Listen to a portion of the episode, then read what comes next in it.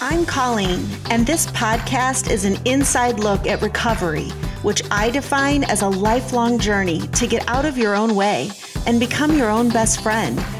Join me for mindset upgrades that move you from worry and regret to resilience and confidence. I'll share easy strategies for how to feel better without having to make major changes. Because it's not what you do, it's who you are. Self care is the path to recovery because our needs are not negotiable. In this episode, we're going to talk about recovering our brain health after addiction. Addiction is so much more than a bad habit. And there are so many different layers and levels and approaches to recovery. And I aim on this podcast to give you multiple points of entry. In early episodes of the podcast, I talk about the brain chemistry of addiction and dopamine deficits and you know what it looks like to support your brain and understand that the feelings you're having aren't always you know a reflection well actually they're never a reflection of your environment but the feelings and the struggles that you're having have very biochemical roots and recovery requires more than just positive thinking. It requires understanding what you're going through. And in this episode, we're going to take another level or layer look at addiction and what is going on in the brain in terms of our thought patterns and how we can recover our brain function and elevate our state of consciousness out of that really low level base reaction to life, you know, when we're in active addiction to anything, for the most part, we are just being controlled by our base urges. And the motivation to get out of addiction isn't just because you're hurting yourself or you're not as functional as you want to be, but because as humans, we pride ourselves with the concept of choice. We pride ourselves that we have free will. And when you're living in addiction, you're no longer experiencing life as a choice. I mean, of course, you have choices, and nothing is all or nothing. But the stronger a habit becomes, the, the less choice you have on where your focus is. Because if anything, you're distracted by this low level background urge. You know, habits aren't conscious choices by definition. Habits are processes that our brain has just automated. And when we are in a habit, both good and bad, we're not making an active choice. Habits bypass our consciousness. One of the definitions for addiction is that it is a narrowing of things that make you happy. Not doing the thing begins to feel more and more uncomfortable our baseline levels of anxiety are elevated. And I've talked about this in other podcasts about how a drinker, if you're a regular drinker, your baseline levels of cortisol are through the roof. You're living in a chronic state of stress. And that is a function of neurochemistry. High cortisol levels feel stressful in the body. But today I'm going to talk about what's going on cognitively, what's actually going on in your neural networks, Think of your brain as a garden with a lot of different plants, and each plant represents a different neuro pathway. And each pathway represents a different experience, a different thought process, a certain type of reaction that we have, different emotions, different moods. And each thought pattern has tentacles, if you will, different receptors that that activate the pathway. And it's the external cues in the environment that trigger or activate that pathway. And the more we repeat a behavior, the more it becomes connected to our experience of reality. So, just thinking about alcohol use disorder, for example, you know, I was introduced to alcohol in my late teens, And alcohol for me was something that occasionally that certain kids in certain places would have alcohol and I would drink. And then I went to college and I associated drinking not just with a few people, but certain days of the week. You know, we, we started drinking on Thursday nights, and usually Thursday and Friday and Saturday nights were drinking nights. And then slowly over time, drinking became associated once I turned 21 with going out to dinner. And then it was getting together with friends. And over time, my neuro pathways of reacting to alcohol started incorporating many, many different tr- external triggers. So it wasn't just certain people or it wasn't just certain days of the week, but it was a response to certain moods. You know, if there was something to celebrate in the early days, well, that requires a, a bottle of wine or champagne. And then it became associated with a time of day, happy hour. You know, it's four or five o'clock, it's time to drink. And then it started being associated with certain moods um, or stress, you know, and my brain started to tell me if I experienced a, a stressful event, oh, I need a drink. And what's going on in the brain is that that neuro pathway that has alcohol uh, as the answer, you know, neural pathways are just automated pathways where something happens and it produces a certain response. So, more and more entry points into that neural pathway became automated.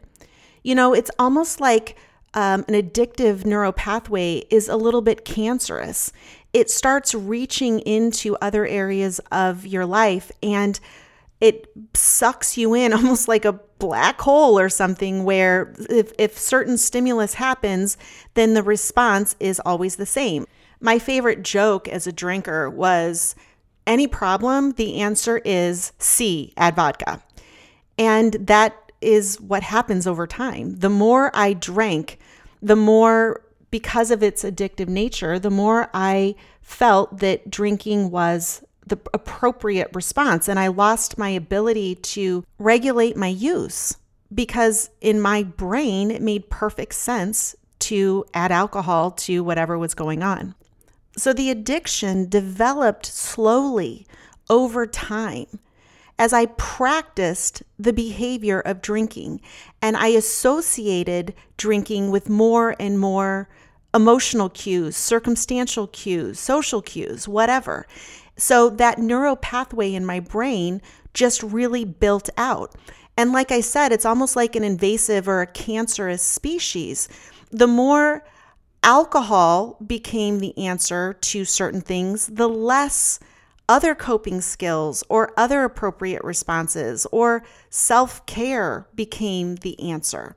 And I just lost my ability to choose how I respond. And my brain was operating at a very unconscious, unawakened level. And that's why it became so hard to regulate and control myself because in order to control it, I had to try because I had built this habit into my brain. And so, in times of stress or you know, distraction, it didn't even feel like a decision to have a drink. That's just what I did.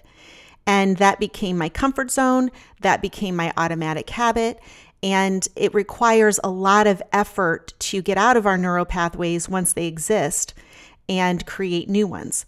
But here's the good news our brains are always creating neural pathways, which is why addiction is progressive and why it's so much easier to just eliminate alcohol completely for however long it takes to feel like you've fully recovered your brain. Our brains are in a constant state of change until the day we die. And if you're close to my age, I'm almost 50, we all grew up with thinking that, you know, we're born with a certain amount of neurons and then those are decreasing until the day that we die. We now know that the brain is highly plastic. Neurons form new connections with each other with all new experiences. Physical changes occur in our brains with every thought, emotion, and behavior. Every experience literally changes the shape of our neural networks in our brain.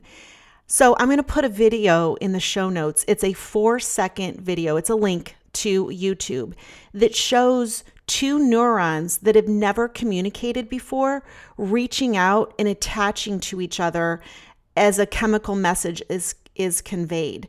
And once that connection is there, it will be there. This is how we learn new things. This is how any new habit is formed. And if you think you can't form new habits, just think about when the subtle things that our brain automates the process for, driving a car. And you may think, well, that happens when you learn how to drive a car, but actually, anytime you go into a new environment, you know, you get a new job or you move to a different city, and it takes time for your brain to automate the process of, of, say, how to get to work or how to get to the store of your choice or whatever. Anytime you do something for the first time, it requires a lot more energy and attention. And then over time, you don't even notice that you're doing it. This is true throughout our lives. It doesn't matter if you're five or 85. Our brain has to form new connections in order to automate our habits. So that's the good news. Because our, if our brains are in a constant state of change, then you have a choice. You can change by chance, just being a response to the circumstances in your environment using the same neural networks that you always have, or you can change by choice by becoming aware of the options of the other thought pathways that you could go down that lead to different feelings and different behaviors, and then shifting and redirecting your focus. So you can change by chance or you can change by choice, but you're going to change. Life is a constant state of change. And the same mechanism that traps you in bad habits and addictions is is also the mechanism that allows you to retrain your brain. And that's simply repetition. The more you do something, the more familiar and comfortable it feels. And if this is true for a behavior like drinking, which doesn't feel comfortable and doesn't feel good, the longer you do it, the more negative consequences you have, the more it takes a toll on your body. And yet it feels hard to change that.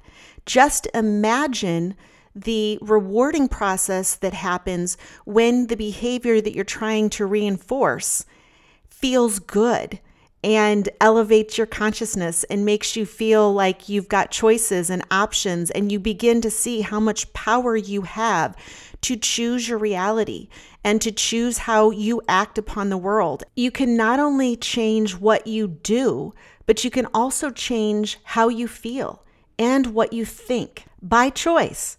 You can decide what you want to think on purpose, start thinking that, repeat it, and then you will start feeling differently and start behaving differently.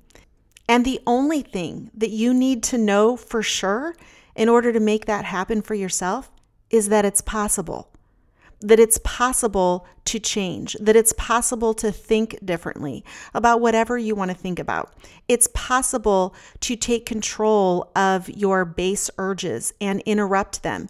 It's possible to withstand the discomfort that is only temporary of denying yourself some short term, unconscious, subconscious reward that isn't really a reward. And it's possible to interrupt that neural pathway and choose something different. Having a belief in not only that change is possible, but also a specific vision of what change could look like for you, what success looks like for you, is the foundation of recovery. You have to believe it's possible. You know, think of a child who is going to school and is struggling to learn to read and feels super stupid.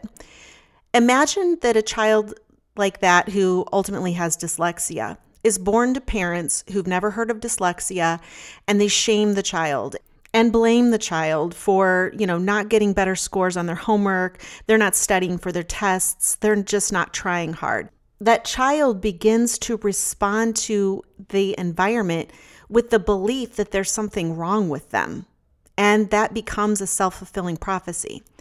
And then contrast that with a child who's struggling to read and not doing well with learning certain in certain contexts of school, but has a parent who is dyslexic and who is open about the struggles and is able to identify that this is a brain deficit and not something wrong with the, the child. And this that success is still very possible with the right tools and applying effort and is able to role model a completely different outcome so that the child believes that they're capable of learning they just need different tools. They need to work differently than their peers. There's nothing wrong with the child. In fact, sometimes dyslexia can be a little bit of a superpower. Dyslexia can be predictive of highly successful people because they have to think differently, they have to look at problems differently. And sometimes, when properly ap- applied, dyslexia can actually be something that they attribute to massive success. So, the first step in addiction, if you're coming out of alcohol use disorder or any other self defeating coping habit, it could be emotional eating, it could be shopping, it could be workaholism, or even deeper layers of socialized behaviors like you know, people pleasing or approval seeking or emotional dysregulation of any sort. Realizing that automated thought processes are not a sign that something is wrong with you but simply that your brain needs to be trained to respond differently to its environment allows for this to be a process of healing. The problem isn't with you as a soul, as a spirit, it's just with your brain. And if you believe that you can go from a person who can't control yourself with alcohol or can't control yourself with food or is constantly, you know, emotionally dysregulated and overreacting to everything, maybe even suffering from symptoms of personality disorder, if you realize that none of that is permanent, none of that is fixed, none of that is the way that you are, it's just the way that you think.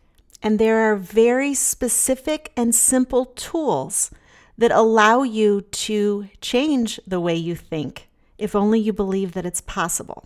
And so let me just share for a minute about how I have changed so that you can have an example of somebody who has changed on purpose when I quit drinking, my biggest brain deficits, I would say, were emotional reactivity. I had a very low stress tolerance. I lost my shit pretty quickly, not so much on the outside, but in my relationship with myself, inside my own head. I, you know, didn't freak out at the grocery store.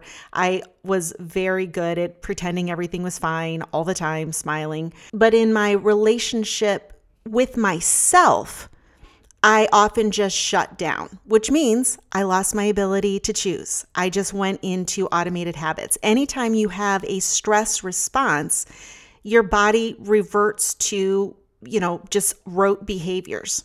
And so when I encountered a situation where I felt bad, whether it be insecure or angry or frustrated or shame or regret or whatever, anytime I experienced a negative emotion, I didn't know how to respond to it. And as the neural network in my brains expanded for alcohol, almost any incoming trigger, my thought, my brain said the answer to this is to drink. And so, because that neural network was so big, kind of like a cancer in my brain, I lost my ability to choose other responses like self care or journaling or just allowing myself to feel uncomfortable for five minutes. Like, that's not that big of a deal. And now I've built out the neural network where I love being uncomfortable. I love sitting with it because I'm so excited about choosing what I'm thinking. And I'm experiencing such success with driving my own brain and listening to my nervous system and practicing self care. That is working out so well for me that now, whenever I enc- encounter an uncomfortable emotion, the moment I realize I'm suffering, for me, that's the escape hatch. That's the moment when I realize, oh, this isn't happening out in the real world.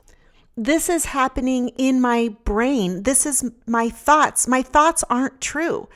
My emotions are just a reflection of my thoughts. And I don't have to believe my thoughts. I don't have to be a victim of my own thoughts and emotions or of anybody else's. Like it's all stories. It's all made up in my head anyway.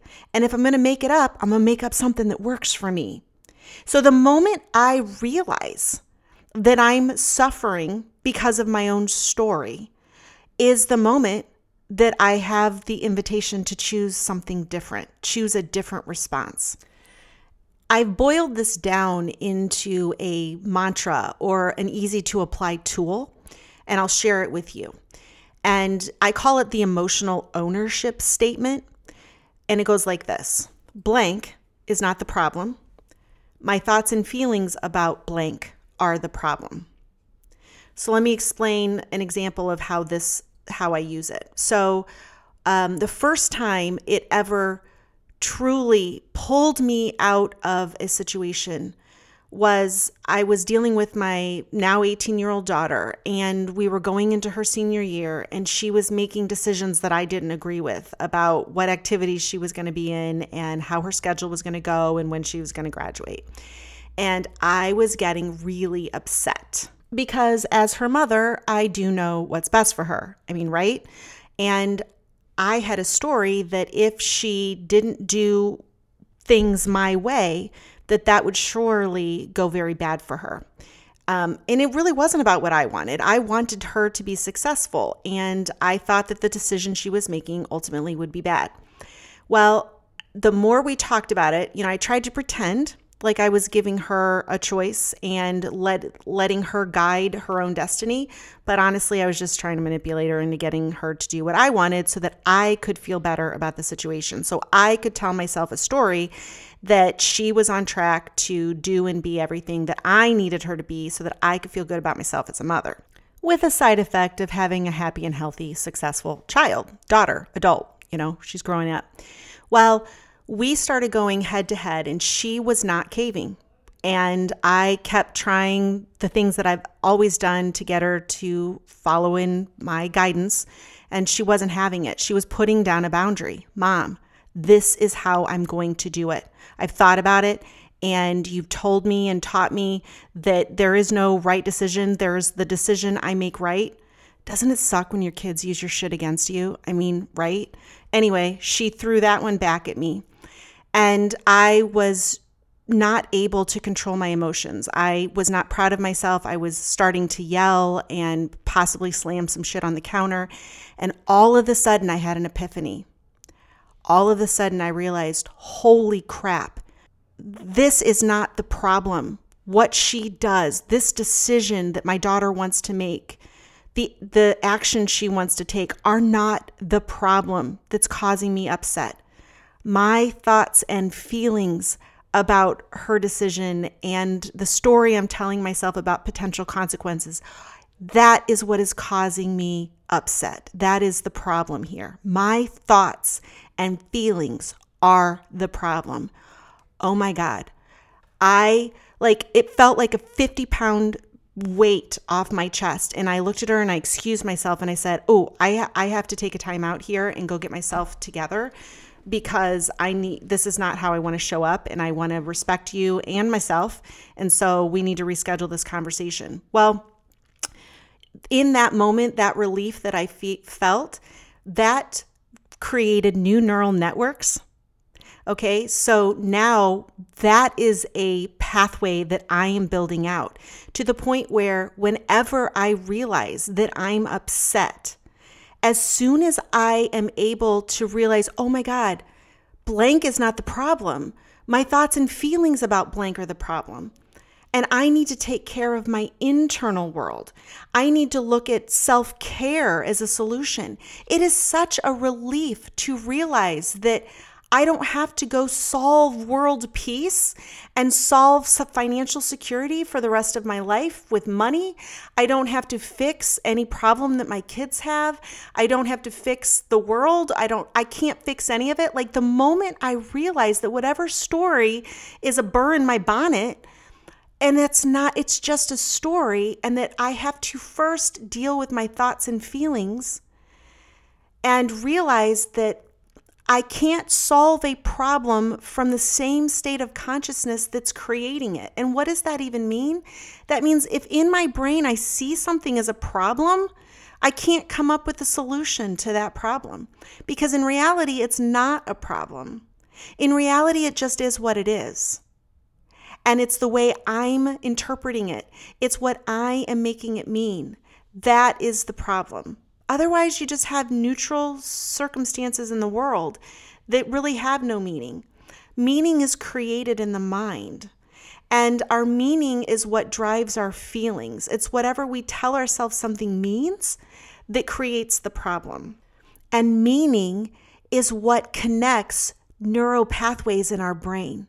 Meaning expands our neural networks.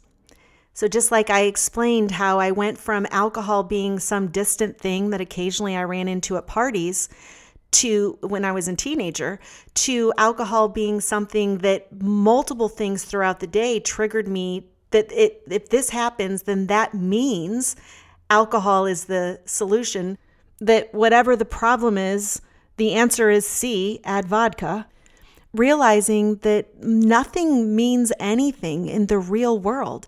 Meaning is a product of your thoughts. Meaning is created in the mind, and you have the choice to decide what things mean. And not only that, you have a choice to override what you've decided things mean in the past and choose new meaning for the future. And so the first step to doing that is, again, believing that it's possible. And then the second step, if I was making a list here, the second step would be to realize that negative emotions as they come up for you are a reflection of what you're making things mean on the inside. So when you're feeling anxious and frustrated and angry or depressed, realizing that those are internal cues, not objective reflections of the outside world.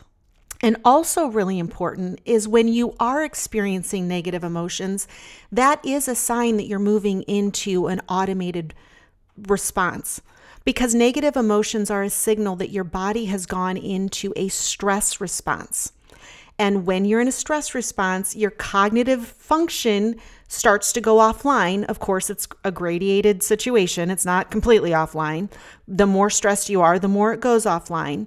But just having a little bit of stress reduces your your ability to choose because your your brain just goes into automated response. It goes into a habit. So negative emotions are a sign of a stress response. Think of a stress response as a brain freeze. It's where whatever's going on is exceeding your capacity to deal with it in an analytical way. And so what happens is habituated behaviors kick back in, which is why you're not lazy. You're not stuck if you reframe those experiences that happen when you find yourself eating or drinking or doing the thing that you said you weren't going to do, it's not a reflection of who you are as a person. You've had a stress response, and the stress response is a fight or flight situation. So it's either triggering really, really busy busyness to do and solve problems and maybe reach for a drink or reach for food or do something, or it's pushing you into kind of a dissociated response where you don't know what to do and you're just kind of frozen and stuck. The moment you notice that you're experiencing, let's say, resistance to something, or you feel stuck or you feel confused, like you got a really bad cases of the I don't knows and your brain starts spinning out, the moment you realize that you're in a stress response is the moment you get to escape it because you can just allow for the stress response. You don't have to go down the path of thoughts and feelings and actions that are looping you around the cul de sac of stupidity, if you will. When you realize that this isn't you that doesn't know, it isn't you that's stuck, it isn't you that's lazy. It's just a stress response in your brain. That's it. And you can change your response from shame, feeling bad about yourself, and blame, blaming yourself for being stupid or lazy, or the circumstance. You know, somehow you're powerless to take action on your own behalf. You're a victim or blaming somebody else for holding you back or hurting you in the past that has created some emotional dysregulation may or may not be true, not applicable to how you move forward. Okay, when you move from a shame and blame response, where you continue to tell yourself the same story and feel the same feelings and do the same behaviors, when you move from shame and blame into an expect and detect response, so, expecting that you can find an alternative, expecting that you can handle the discomfort, expecting that you can solve this problem from an awareness that it's a brain function and not, you know, a sign that the world is coming to an end and that you're never going to be anything. When you can expect that there are ways to solve these problems, these emotional malfunctions, these brain deficits, because we've become so habitually conditioned to respond with short term gratification because we've told ourselves in the past that we can't stand any discomfort or that this is just the way we are. When you expect that that's no longer something that you have to participate in, then you can start to detect, expect, and detect solutions. You can start, okay, what does feel good? What do I need right now? How can I look at this differently? What am I making this mean? And how can I see it from a different point of view? Even just shifting from the realization that the, the problem is inside and not outside. The problem isn't with your people. The problem isn't with the circumstance. The problem is your reaction to the people, to the circumstance. That is your power because that allows you then to solve the real problem and not the story that you're telling yourself about a problem. The solution to any problem is a shift in perspective. All problems are subjective. You know, a, a, person who loses their job on any given day, is that an ending? Is that a failure? Well, it matters what you do next, not what's already happened. If you treat that circumstance, which is neutral, you had a job, now you don't have a job, you don't have a job right now. When you treat that as a neutral situation and not a reflection of who you are, a story about why you're never going to get anywhere, and instead look for different ways to look at it like it's an opportunity, then you get to move into a solution. Like, how do I comfort myself in this more this moment? This is embarrassing. This is potentially going to make me have to make different changes with my finances. I'm going to have to do something different. I'm going to have to give something up or I'm going to have to change something. This is going to be uncomfortable. And so I have to allow that discomfort, but I don't have to react to it. You know, I don't have to allow the discomfort to control me. I can feel the discomfort, I can process it. You know, emotions are like poop, is how I say that with my clients. You know, when you're angry or frustrated or scared or lonely or whatever, like acknowledging that that's happening inside you and not a reflection of the outside world allows you to process that emotion. Just feel it. That's literally the answer. That's literally the difference between people who just don't know how to control their feelings and they don't know how to identify a feeling or feel the feeling, when you feel the feeling, like literally, you can do that in 90 seconds or less.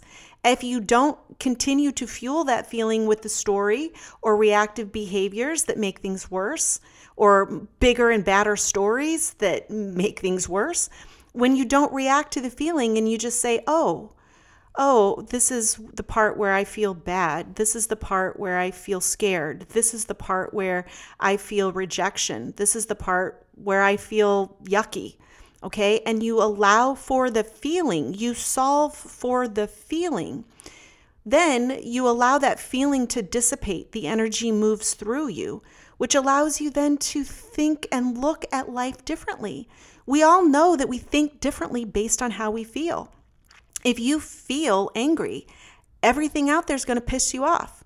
Whereas if you feel super happy and confident, then most things that come at you, you perceive to be either not that big of a deal or as, hey, challenge accepted. I got this.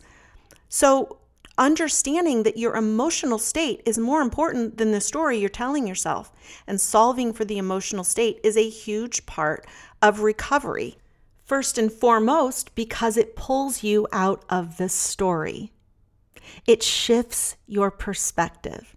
It gives you a bird's eye view so that instead of focusing on the ant, on the bark, on the tree right in front of you, you can pull out and see the big picture. You can free yourself from the confines of your stories and all the assumptions that are holding you back and leading you into self destructive, self defeating behaviors. You can learn to let go and just accept what's happening. And that 95% of what is happening is happening inside your mind.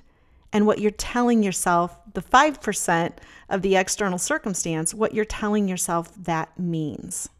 And so, what does this look like in terms of practical advice? Yes, for me, the emotional ownership statement of blank is not the problem, my thoughts and feelings are the problem. For me, that is a line in the sand that allows me to shift into problem solving for my internal situation. And what I've learned is that there are two ways to deal with your internal situation, two pathways, if you will. I mean, there's a thousand ways to deal, but basically, your feelings. What we're trying to do is feel better, right? We want to change the way we feel. There's two ways to do that. Your thoughts, all of your thoughts, are triggering your feelings. So you can work with your thoughts, and that can work. For me, the thought, blank is not the problem, my thoughts and feelings are the problem, that immediately makes me feel relieved. It's a it's a huge like, oh, ah, okay, okay, let me let me redirect here. So that's a thought that works for me. But just as and often far more effective in terms of changing the way we feel is through our behavior. It's the little tiny things that we do that make us feel good. For example, I had a client um, and we were talking about how lazy and how stuck she feels. She can't even fold the towels, she was saying. She's so lazy and there's just clutter everywhere. And so she's telling herself that she's lazy. Well, she could sit around and think and analyze what's made her lazy and ask, why am I like this? And why, why, why me? Um, and you know, poor me because I'm just lazy and I'm stuck in this lazy ass body with all these lazy ass stories. Or she could get up and fold the towels. And that takes five minutes. And the act of folding the towels begins to feed the sense of, okay, I can, if I can do this, what else can I do? I frame this sort of action as micro actions for example, I don't want to go to the gym and I'm going to procrastinate going to the gym. And then that procrastination is going to lead to me thinking bad thoughts about myself and whatever. Like, I just, that's too big of a step sometimes. When you're stuck in a negative thought cycle, you need to find something that is closer. So for me, if I don't want to go to the gym, I will say, that's fine. Drop and give me 10, do 10 push ups. Or Go outside and run around the house. Do something that you can do in the next one to five minutes, and that will give you a little bit of relief. That will that will shift your brain into action and make you feel more accomplished. And when you feel accomplished, you start to do other things. Whereas the longer you sit in inaction, the less you want to do and the worse you feel and realizing you're just stuck in the weeds of one, you know, kind of cancerous neural pathway and just figuring out, okay, how do I jump into another neural pathway? What can I do? It's it's a small tiny bridge. It's one little action. And if a thought doesn't get you there, then often movement will get you there. You don't have to go to the gym and, and perform Olympic level workouts. You just have to get off the couch. You know, another thing with me when I realize I'm kind of stuck, usually this will happen when I've decided to sit down and watch a show, and then three hours later, I'm still sitting there. And my body starts to feel bad because my body's telling me to get the hell up and move. But I, I'm resistant to that. And I think that I don't want to get up, but that thought is just a thought that's reflective of my internal state that I've slowed down and I'm shaming myself for still sitting there and I'm starting to think of the things that I should be doing and it's it's just spiraling me down. Often the first and only step I'll take is grab the remote and shut the TV off and then throw the remote like onto the chair across the room. So at, at the very least, I got to get up and get the remote to turn the TV back on. Just small, simple micro actions like that that literally are you crawling out of the hole one inch at a time. Just like asking yourself the question what can i do right now in the next five seconds? You know making a, a quick decision taking really fast action. Do 10 jumping jacks. Do one jumping jack just do something that shifts your focus from what you can't do into what you just did and so that's what i'm saying is that sometimes you can think your way out but the easier way is to move your way out, to change the location and the shape of your body. And in doing that, you're going to trigger new neural pathways that are already existent of whenever I do this, I feel good, and then I do that, and then I feel good, and then I do more of that.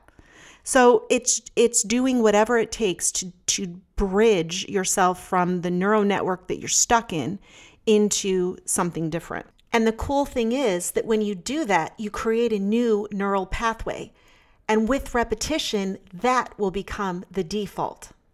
So, summing all of this up, addiction is just an out of control neuro pathway that has connected itself to many, many triggers in your environment and then also thought triggers in your head.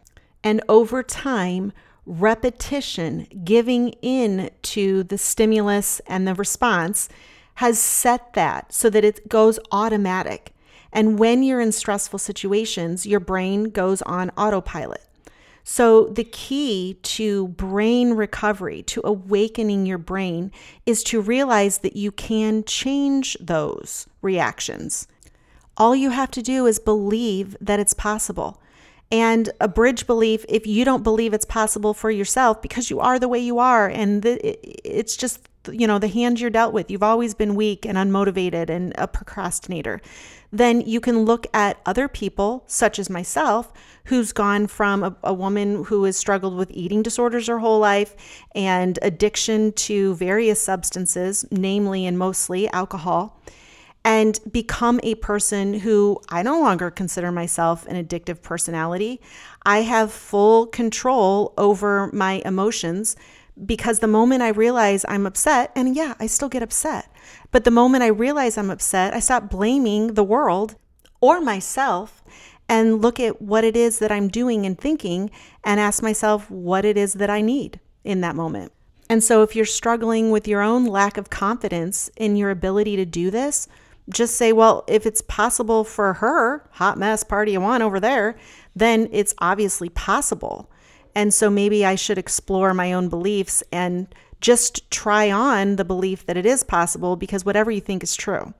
And if it is true that I can change, then the only thing that I need to do in the beginning is to become aware of when I'm moving into a negative emotional reaction, when I'm having a stress response, because the stress response is moving me into brain freeze and my responses become automated. All those neural pathways connected to the addiction and other negative behaviors are all in place. And if I want to move out of that, then I have to reframe whatever problem it is I think I'm dealing with, including my own behavior, and shift out of that behavior being the problem and just understand it's my response to that behavior. I can change the way I'm, res- I'm responding to my own depression, my own frustration, to my own anger. I don't have to be a victim of my own emotions. It is possible then for you to repeat this response of taking full responsibility and deciding how you want to react and looking for those micro actions that allow you to crawl out of the hole one micro inch at a time. And then looking back over time and realizing that you're doing it. And that's the last thing I want to mention is that is one of the most powerful exercises you can do is to realize your progress. When you have some progress and and you do really well for a period of time or you make one good decision, if you don't notice that progress, then you're not reinforcing the new neuro pathways. So for example, I have a habit most nights when I'm falling asleep of listing all the things that I did right that day and specifically the things I did right when I was still doing things wrong. Because you don't ever wake up one day and get it all right. There is no there. Uh, the the town I have all my shit together does not actually exist. What happens over time is that you just have shorter periods of time where you're not doing it right and there's less intensity of negative reactions and the duration and the intervals between times shortens and lessens okay so last week I got into an argument with my spouse, and within a few minutes, I had slammed a door and marched off. You know, I'd said something, the and then slammed the door and walked away. Later that night, as I lay in bed, I sat down and thought about all the ways I was proud of how I'd shown up in that moment because in the big picture, we had an argument that lasted 5 to 6 minutes and I handled myself really well right up until the slamming of the door. And then I removed myself and went to a to another room of the house and calmed myself down and returned and was able to re-engage with my spouse within 10 to 15 minutes and we were joking and laughing and kissed each other goodnight and went to bed. That represents so much progress.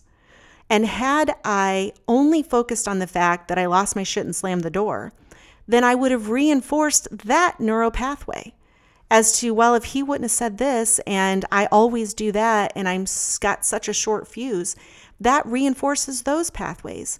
Instead, my post game analysis was what I did right. And even I even talked about that with him. Our end of the day discussion after that argument was to discuss how we both showed up so much better and how we've improved over time.